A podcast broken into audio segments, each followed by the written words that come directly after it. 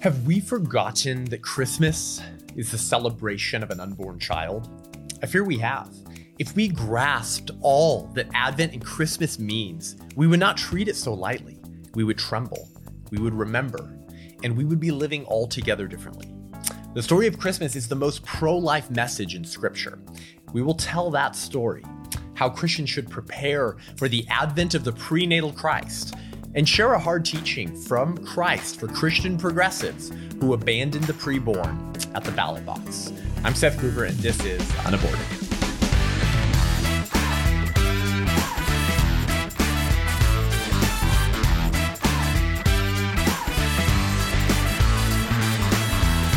Welcome to Unaborted with Seth Gruber. Thank you guys for tuning in today. Merry Christmas. Happy Advent. Christmas, obviously, right around the corner, and it's wonderful to be with you guys in a season where we're celebrating the most famous, the most popular unborn child to have ever lived, our Savior who entered human history in a womb that he once created, the prenatal Christ. And so today I just wanted to sort of step aside and take some time to celebrate the prenatal Christ. If you're a religious person, if you're a Protestant or a Catholic, then obviously uh, this episode is for you. If not, then I encourage you to still listen and to ponder these deep truths and to ponder the gospel the gospel that has driven, motivated, and empowered the church, the capital C church, to be the ones on the front lines for all of human history, loving the least among us. Maybe there's something there. Maybe there's a reason why and a message for you. So please remain tuned in. If you haven't given the show a rating and review yet, please do that. It really helps us a lot, helps us reach more people. Um, and uh, we want to do that. We're here to change minds, change hearts, save lives, and equip you to stand for life as well. Well, what is Advent? Well, Advent in Latin means coming, right? It means the coming of Christ. Christ came to us, put on human flesh as the God man, and dwelled in a womb that he once knit together, the incarnation. Probably a truth that blows the mind of religious people and Christians more than any other truth. Because for all of human history, kings sort of sneered down their nose at those that they ruled. Kings didn't dwell among the people, kings didn't sort of uh, make themselves less in order to identify with the least of these.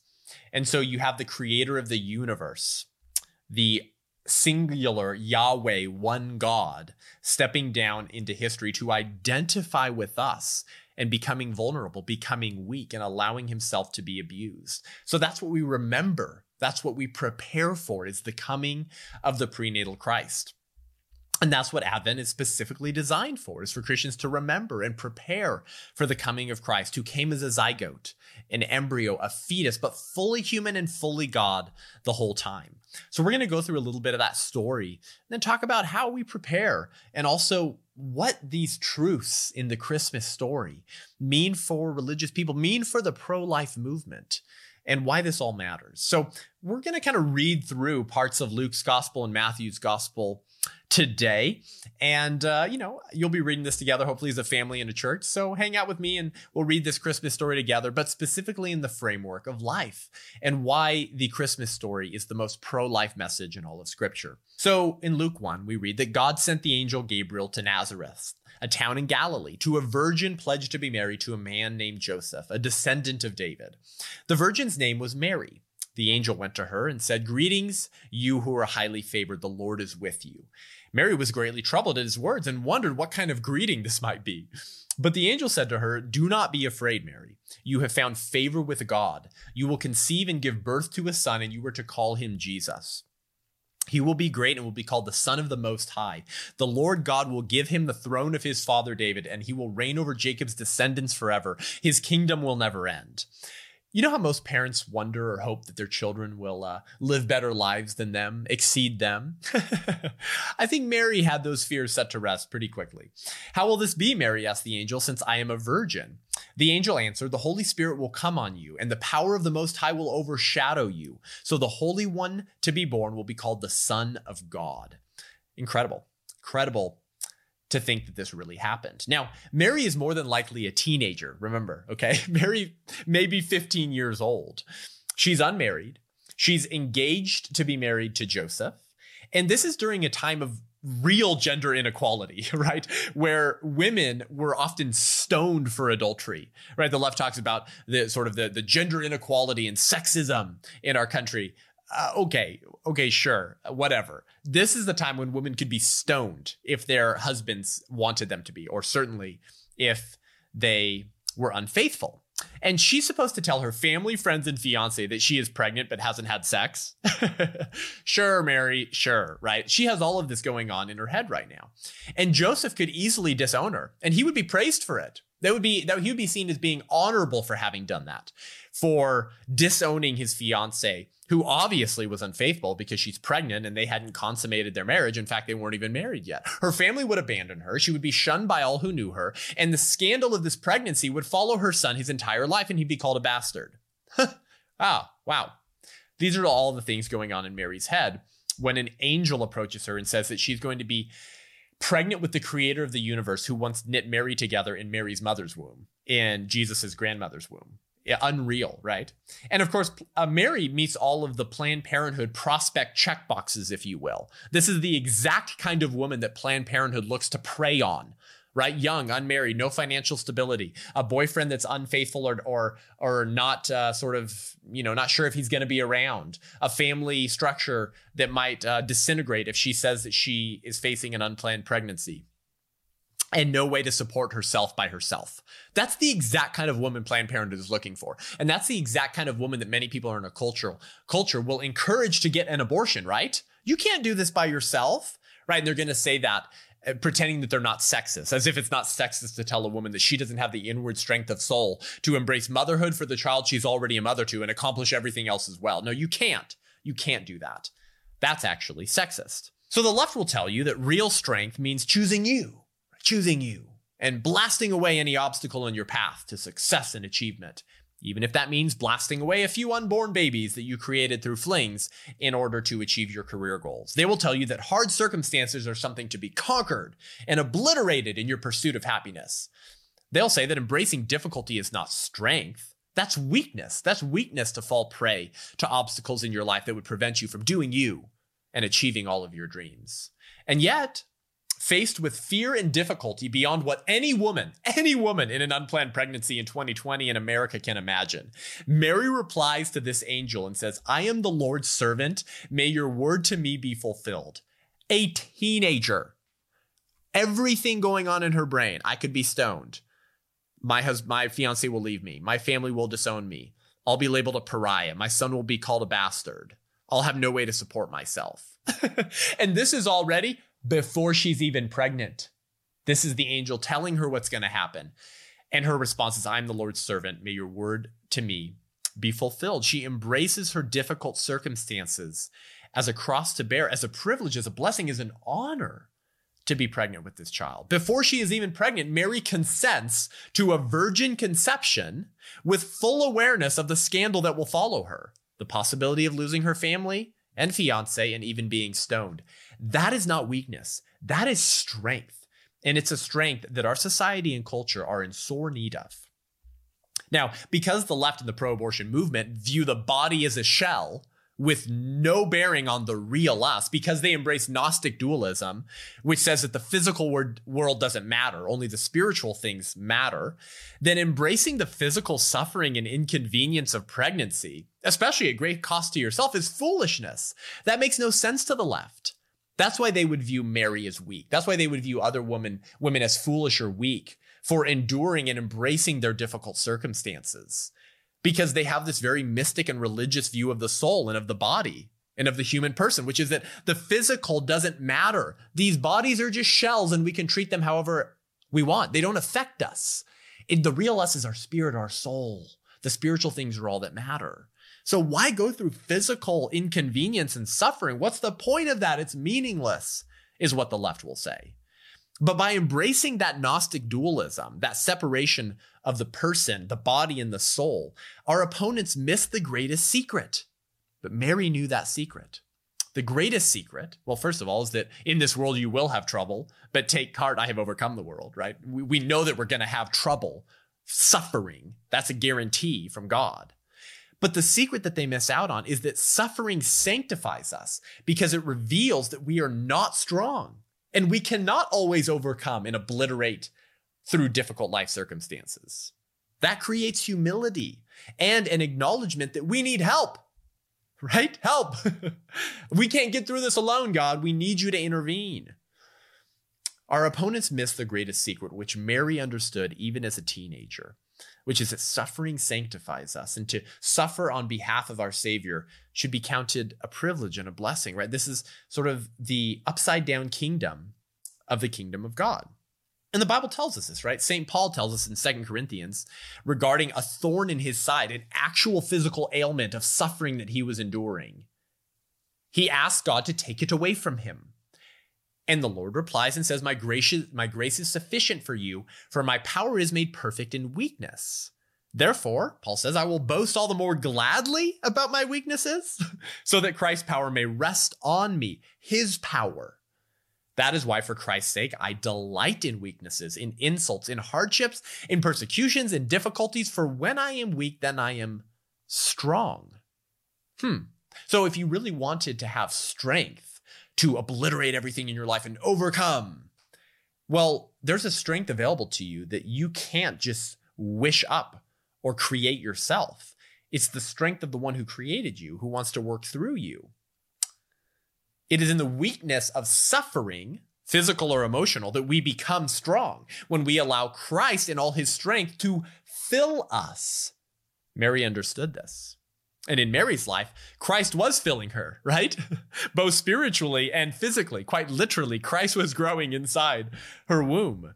St. Paul tells us again in Romans that we exult in our tribulations, knowing that tribulation brings about perseverance, and perseverance, proven character, and proven character, hope. And hope does not disappoint because the love of God has been poured out within our hearts through the Holy Spirit who was given to us. So these tribulations and sufferings, they make us better people. They they they build character. Character builds hope because we realize where our hope is. That's why he says, because the love of God has been poured out within our hearts. That's a hope, that's a strength, that's a perseverance that we can't just wish up ourselves. Mary knew the secret to the good life was emptying herself, admitting her own weaknesses, laying down her life and her quote unquote rights, and allowing God to take her on the greatest adventure of a lifetime conceiving, birthing, and raising the creator of the universe. That is an adventure. And God wants to extend that adventure to all of us. But as long as we trust in our own strength and insist that the physical doesn't matter, so don't endure suffering, that's sillish. That's silliness. That's foolishness. That's a fool's errand. You just ignore those things and you do you and you pursue your own happiness. We're actually missing out on the greatest strength, the greatest victories, and the greatest adventure. That's a holistic view. That's a pro woman view to tell women that they do have the inward strength of soul to accomplish and bear these sufferings and burdens that they may be given in this life in order to find where real strength and hope come from. So we're going to get to more of that next about sort of the beauty of the Christmas story and what it means for us as pro-lifers. But first, if you like this show and want to hear more great content and commentary from the front lines of the abortion wars and the pro-life movement, then head on over to patreon.com forward slash unaborted and become a patron of the show. If you can spend uh, what you might spend on one or two lattes a month, or even more if you'd like, check out our tiers and our perks, which you'll have by supporting the show, is just a little thank you. And your support enables us to create more content, improve the production quality of our content, begin taking these sort of interactions and content and ideas to young people on college campuses and in the public square and sort of creating that cognitive dissonance, as we said last week, exposing the metaphysical schizophrenia of abortion rights arguments and welcoming them back into reality. We need to contend for truth in the public square, and your support helps us do that. So head on over to patreon.com forward slash unaborted, and we'll be right back with a whole lot more.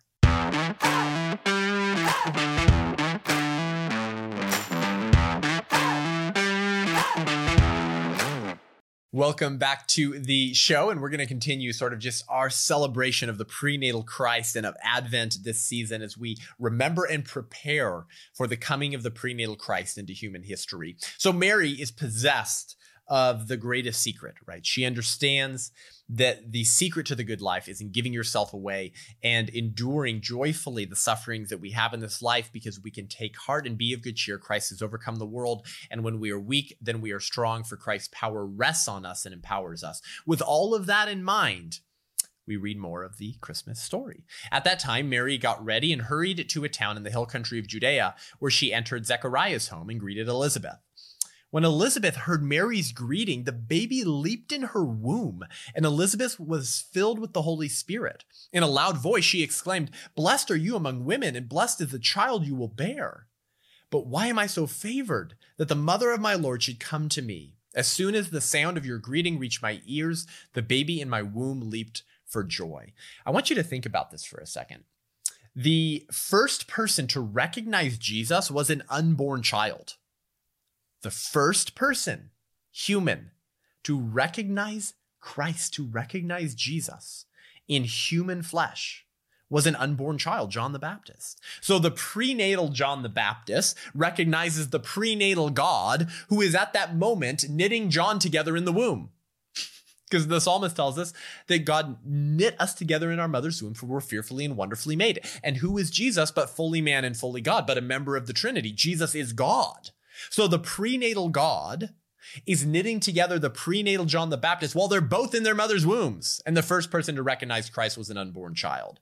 If that doesn't tell you something about God's heart for life, about God's heart for our preborn neighbors, I don't know what will. If you're a Protestant or Catholic, if you're a Christian and you believe in the scriptures, then you'll know God's heart for life. So Mary rejoices over these truths. And an angel tells Joseph to remain remain with Mary and baby Jesus, quote, because what is conceived in her is from the Holy Spirit. She will give birth to a son, and you were to give him the name Jesus because he will save his people from their sins. And does Joseph pressure her to have an abortion? Does Joseph throw her out into the public square and disown her? No, Joseph mans up and embraces an unplanned pregnancy for a child he did not father. We can't even get men to step up and father their own children that they created through a consensual act of sex. This is a real man embracing an unplanned pregnancy, all of the scandal that will create in his own life for a child he did not father. So the story continues. So Joseph also went up from the town of Nazareth in Galilee to Judea to Bethlehem, the town of David, because he belonged to the house and line of David. He went there to register with Mary, who was pledged to be married to him and was expecting a child. While they were there, the time came for the baby to be born, and she gave birth to her firstborn, a son. She wrapped him in cloths and placed him in a manger because there was no room available for them. And there were shepherds living out in the fields nearby, keeping watch over their flocks at night. And an angel of the Lord appeared to them, and the glory of the Lord shone around them. And they were terrified. Yeah, I would be too. But the angel said to them, Do not be afraid. I bring you good news that will cause great joy for all the people. Today in the town of David, a Savior has been born to you. He is the Messiah, the Lord. This will be a sign to you. You will find a baby wrapped in cloths and lying in a manger. Suddenly, a great company of the heavenly host appeared with the angel, praising God and saying, Glory to God in the highest, in the highest heaven, and on earth peace to those on whom his favor rests. When the angels had left them and gone into heaven, the shepherds said to one another, Let's go to Bethlehem and see this thing that has happened, which the Lord has told us about. So they hurried off and found Mary and Joseph and the baby who was lying in the manger. When they had seen him, they spread the word concerning what had been told them about this child, and all who heard it were amazed at what the shepherds said to them. But Mary treasured up all these things and pondered them in her heart. The shepherds returned, glorifying and praising God for all the things they had heard and seen, which were just as they had been told. So the creator of the universe, the singular most powerful being who breathed out stars, who laughed animals into existence, who dropped oceans, chooses to enter time, which he created, and human history in a womb he once created, Mary. Now, Hebrews tells us that we do not have a high priest who cannot sympathize with our weaknesses, but one who has been tempted in every way we are, yet without sin. But that high priest, you guys, identified with you at your weakest and most vulnerable stage, your prenatal stage. Christ didn't enter human history as an infant, a toddler, a teenager, or an adult. He entered human history as a zygote, an embryo, and a fetus, identifying with you at every stage of your own existence. The God man puts on fetal flesh and advents to us in the most unexpected manner vulnerable, weak, and letting himself be abused. What if there was half as much excitement and preparation for unborn babies today, created in the image of the prenatal Christ, as there was for Jesus in 1 BC? The shepherds traveling to see him, the magi and the wise men traveling hundreds of miles to lay gifts at the feet of the child Jesus.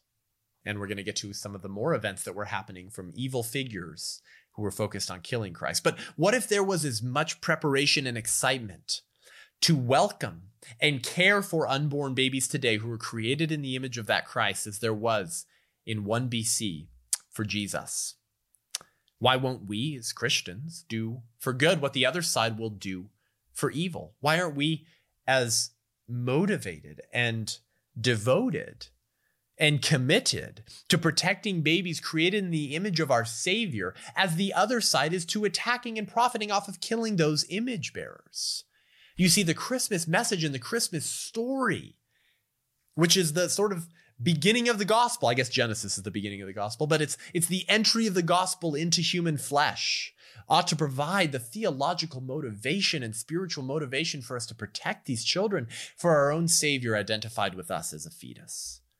But as in our time, evil entered the picture. People who have an incentive to kill babies begin implementing their plan. And that was as true in 1 BC as it is today. Who am I talking about? King Herod. King Herod doesn't like how the existence and presence of this baby Christ will affect his way of life, right? The king of the Jews is going to be born. King Herod doesn't like that. He's a king. He can't have anyone threatening his throne. So, what's his solution? Kill him. That's his solution to a baby, creating sort of inconvenient circumstances for himself. And so, back to the Christmas story. An angel of the Lord appeared to Joseph in a dream. Get up, he said, take the child and his mother and escape to Egypt. Stay there until I tell you, for Herod is going to search for the child to kill him.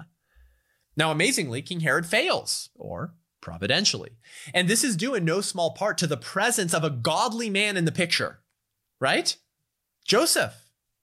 The life and presence of the unborn Jesus will affect and change Joseph's way of life as well in a different way than King Herod's. But his life has just been spin to doozy. He's just been thrown a curveball. And many men face the same dilemma today. But tragically, like cowards, most choose the route of Herod, don't they? The route of Herod, which is what? Kill the problem. And if that problem happens to be a human, so be it. But Joseph shows us that real men protect and defend women and children.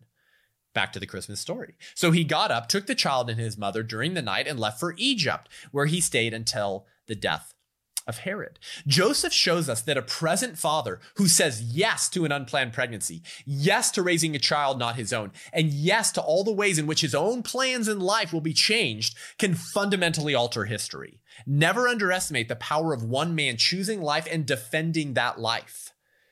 He could have told the angel, no, you know, forget it. Go kick, go kick rocks. I'm not going to do that. I'm not going to flee all the way to Egypt, uproot my life, my livelihood, my career. You kidding me? This is an inconvenience to me. I didn't ask for this. This isn't fair. No, Joseph mans up, embraces the hard circumstances that no, not that he's been cursed with, that he's been blessed to endure by God, fathering the creator of the universe. Never underestimate the power of one man choosing life and defending that life and altering human history forever. Courage unleashes miracles because courage is the prerequisite to all other virtues, isn't it? If you don't have courage, you're not going to implement or act upon any other virtue.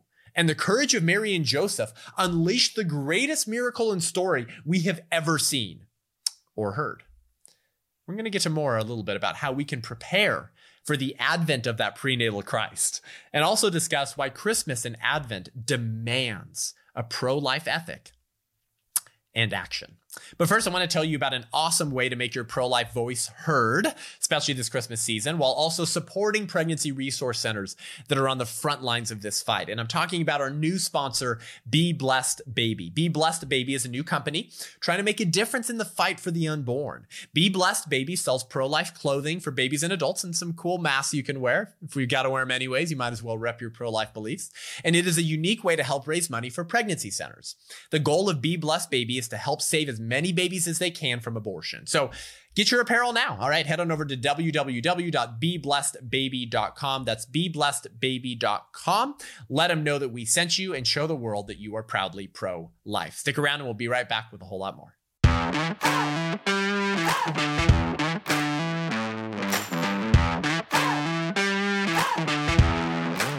Welcome back to the show. So, how do we as people of faith prepare for the advent of Christ, right? We've talked about why the Christmas story is the most pro life story in scripture and what that means for us and kind of what truths we can draw from that. But how do we prepare for the advent of Christ? How do we remember and prepare for the coming of the prenatal God? Well, I don't think we can remember or prepare any better than the mother of Christ did. And if you remember the Christmas story in the Gospel of Luke, you'll remember Mary's song that she begins to sing after being with her cousin Elizabeth and pondering these beautiful and wonderful truths as she's pregnant with the creator of the universe. And her song I think is the best thing that we can turn to to remember. And then that remembrance leading to preparation for the entry of our Savior. So let's read this from Luke 1, Mary's song upon pondering and all of these beautiful things that are happening to her. My soul glorifies the Lord, and my spirit rejoices in God my Savior, for he has been mindful of the humble state of his servant. From now on, all generations will call me blessed, for the mighty one has done great things for me. Holy is his name.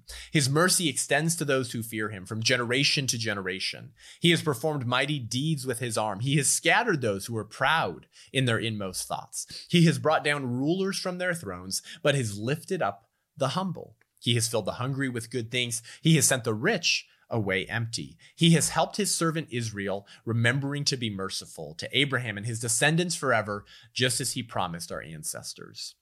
And then in the next chapter in Luke, we read that Mary treasured up all these things and pondered them in her heart. Yeah, she had a lot of things to ponder. Probably the most famous female in human history to be pregnant with God. And her prayer and her song has a lot in there for us. It's not just about her humble state that God is honoring and and magnifying and choosing to use for his purposes. But there's a lesson in here for all of us, isn't there? That he is scatters those who are proud in their inmost thoughts, right? God opposes the proud but gives mercy to the humble. He sends the hungry away with good things, but the rich away with empty things. And blessed are those who fear him. He extends mercy to those who fear him. This is the state that God wants his people's heart to be in. And this was the response of Mary the entire time to the angel saying, Be, be, be it as that you have said. Thank you for having mercy on your humble servant. And so this is how we remember. We dwell on these things and we ponder them in our hearts. But that that pondering, that remembering, if you will, that orthodoxy ought to lead to orthopraxy, ought to lead to action, ought to lead to preparation. So, how do we prepare for the advent of Christ? Well, we keep our lamps burning. We be about our Father's business, right? The the scary message in the parable of the 10 virgins in Matthew is that five of the virgins did not bring oil with them to keep their lamps burning. And so when the bridegroom came, they had to run and get more oil. In the meantime, the other five virgins who had their oil brought the bridegroom into the banquet hall and the doors were shut. And when the other five virgins showed up with their oil, they couldn't get inside. Keep your lamps burning, be awake, be alert and be about your father's business. Well, what is our father's business? How do we prepare? How do we engage? Well, we can summarize how we're supposed to prepare, how we're supposed to engage by looking at the teachings of Christ. All the law and the prophets hang on two commandments love the Lord your God with all your heart, soul, mind, and strength, and love your neighbor as yourself. That summarizes all that we need to do. Christ says, if, if you keep these commandments, you've kept the entire law. Love others, love God. Love God, love your neighbor. So is the unborn our neighbor? Well, if the unborn is our neighbor, then it's actually part of our preparation and duty to love them. And yet, and yet, while pro life Christians recognize that their celebration of the preborn Christ requires their protection of every preborn baby created in the image of the prenatal Christ, more and more progressive Christians are abandoning the preborn at the ballot box. They don't view their action, their vote to protect babies created in the image of the very Savior that you're celebrating entering human history in a womb as part and parcel of their duty or their great commission or their command to love their neighbor. These woke Christians actually insist that their obedience to the Great Commission and loving neighbor doesn't allow them to vote for a sinful president who is saving image bearers from dismemberment. But what they forget is that you cannot tell your neighbor you love them, but that it should also be legal to kill them. And they say, no, I'm not saying it should be legal to kill them. Well, you voted for Joe Biden and Kamala Harris, or you refused to use your vote in order to stop the slaughter in the first place. Let me be clear. If you voted for Kamala Harris or Joe Biden and claimed the name of Christ, your Christmas worship may not be to the real Christ, but rather one created in your image. Hard words. You cannot celebrate Advent and prepare to welcome the prenatal, prenatal Christ from womb to world while voting to murder babies created in his image in the same location. You cannot prepare to celebrate the six inch journey of our Savior from mother's Mary's womb to her arms while refusing to vote to help end the genocide of babies our Savior knit together. That's what made that story of Elizabeth and Mary so phenomenal. Is that the prenatal John the Baptist recognized the prenatal God who was knitting John together in the womb at that same moment because Jesus is God and Jesus was Jesus from the moment of conception. And yet, these woke Christian progressives among us tell us that it's actually in obedience to the Great Commission that they're voting for Joe Biden and Kamala Harris. It's in obedience to the Great Commission that they're not voting at all because they can't use that vote to uh, attach it to a sinful person or, pa- or party. I shudder to think of the worship, the Christmas worship of Christians to the prenatal Christ, while those same progressive Christians voted to murder babies created in the image of that Savior that was knit together. And why? Why? Because of your witness? You can't vote to end the genocide of baby image bearers created in the image of the prenatal Christ because of your witness? What hubris, what pride. Maybe you should read the Song of Mary that God loves a lowly heart, a lowly state, that he turns away the prideful. While the world began preparing for the selling and receiving of stuff Many Christians couldn't even prepare for their unborn Messiah by penciling in a bubble on a ballot that could end the genocide of our neighbors who live in the same location that this season creates such awe around. Awe around the womb. For Christians, that's why the season is so awe filled, wonder filled, is because our Savior entered a womb and became a zygote, a fetus, an embryo. And yet you won't even fill in a bubble on a ballot that could end the genocide of those neighbors who live in the same location. You know, Christ had some hard words for all of us, for those of us who refuse to love those among us. And what is more easier? What is an easier way to love neighbor than making it illegal to kill neighbor? By using political tools in a constitutional republic where you're the most powerful sovereign entity ever and using that sovereignty and that vote to end genocide of neighbors. What could be a more simple way to love your neighbor? Stand in line for five minutes to vote and fill in a bubble that could end the genocide of God's image bearers. God has some words to say in the Gospel of Matthew for those who refuse to love neighbors. Then he will say to those on his left, Depart from me, you cursed, into the eternal fire prepared for the devil and his angels. For I was hungry and you gave me no food. I was thirsty and you gave me no drink. I was a stranger and you did not welcome me. Naked and you did not clothe me. Sick and in prison and you did not visit me. Then they also will answer, saying, Lord, when did we see you hungry or thirsty or a stranger or naked or sick or in prison and did not minister to you? Then he will answer them, saying, Truly I say to you, as you did not do to one of the least of these, you did not do it to me and these will go away into eternal punishment, but the righteous into eternal life. Yikes. Frightening words. Words that frighten and humble me ought to frighten and humble all of us. James tells us that whoever knows the right thing to do but fails to do it, for him it is sin. So if we know that the right thing is to vote in such a way as to end the genocide of neighbors, and we're called to love our neighbor, and the unborn is a neighbor, and it's created in the image of our prenatal Christ who we're celebrating the advent into human history in, and then we're told that if you refuse to love a neighbor and look by them and walk by on the other side of the road, that like the Levite and the priest did with the bleeding victim in the parable of the Good Samaritan, then you're not doing that to Christ. So rather, you are neglecting to love Christ. You're not doing these things unto him. So, unless these woke Christian progressives are going to celebrate Christmas while simultaneously telling us that they would not vote to end Roe versus Wade if it was endorsed in the first century, making it legal to abort the prenatal Christ, then I don't know what Christ they're worshiping. Certainly not the same prenatal one I'm worshiping. This Advent, this Christmas.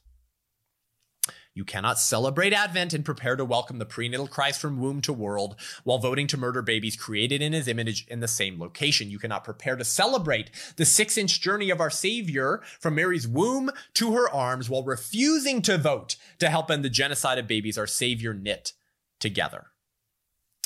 These are hard words, these are hard teachings. But this is what Christmas is all about. Our duty, our desire, our obligation to love our preborn neighbors, starting by voting to end killing them, is, is done because we have God's love. We don't do it to earn God's love. We, we have it because we've already recognized that God has entered human history as a fetus, was grown and raised by a woman he once created, died and allowed himself to be beaten and abused so we could have our sins forgiven. So he becomes our advocate, pleading our case before the Father. An advocate is someone who speaks up for someone else. So if Christ spoke up for us when we were utterly incapable of doing so, how can we not speak up for unborn children who are equally unable to speak up for themselves? Speak up for those who cannot speak for themselves. Proverbs 31 8. We are also those who cannot speak up for themselves apart from the gospel of grace freely offered and hopefully freely received. So you see, the Christmas story, the gospel which began in a womb, is the motivation, is the salvific firepower behind why pro lifers care about saving children in the womb. So if you worship the prenatal Christ and celebrate his advent into Mary's womb this season, but you voted to murder other babies in wombs or neglected to use your vote to end that genocide, you might not be worshiping the same Christ. Think about that. Shudder over that. Tremble, remember, and prepare for the advent of Christ. I want to leave you with this. This is from Father Frank Pavone of Priests for Life.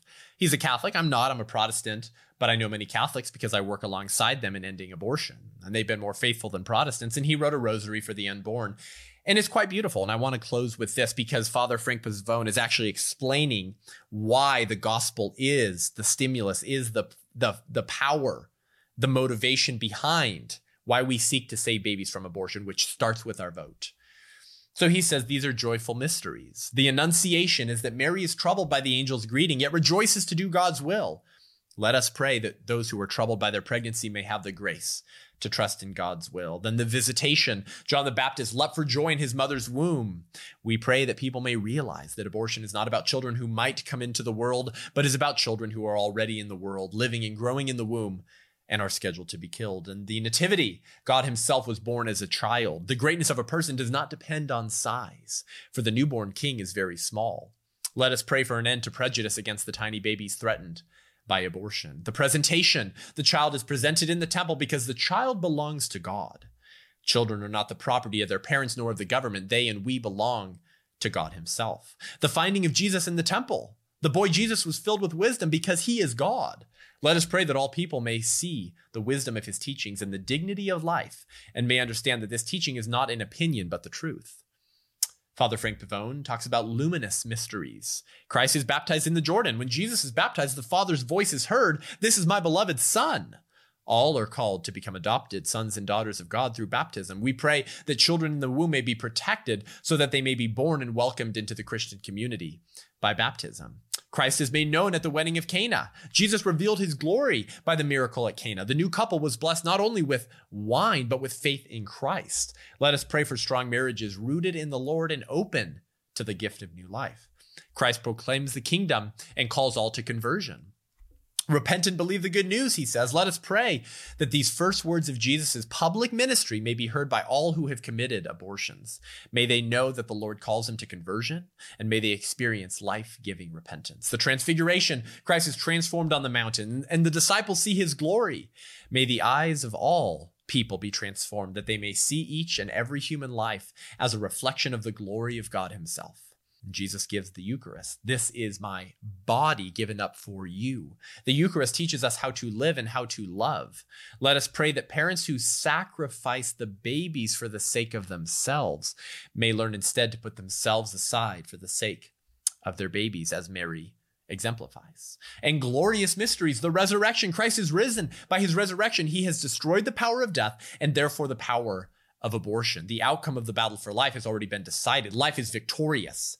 Let us pray that all pro lifers will spread this victory to every segment of our society and the ascension.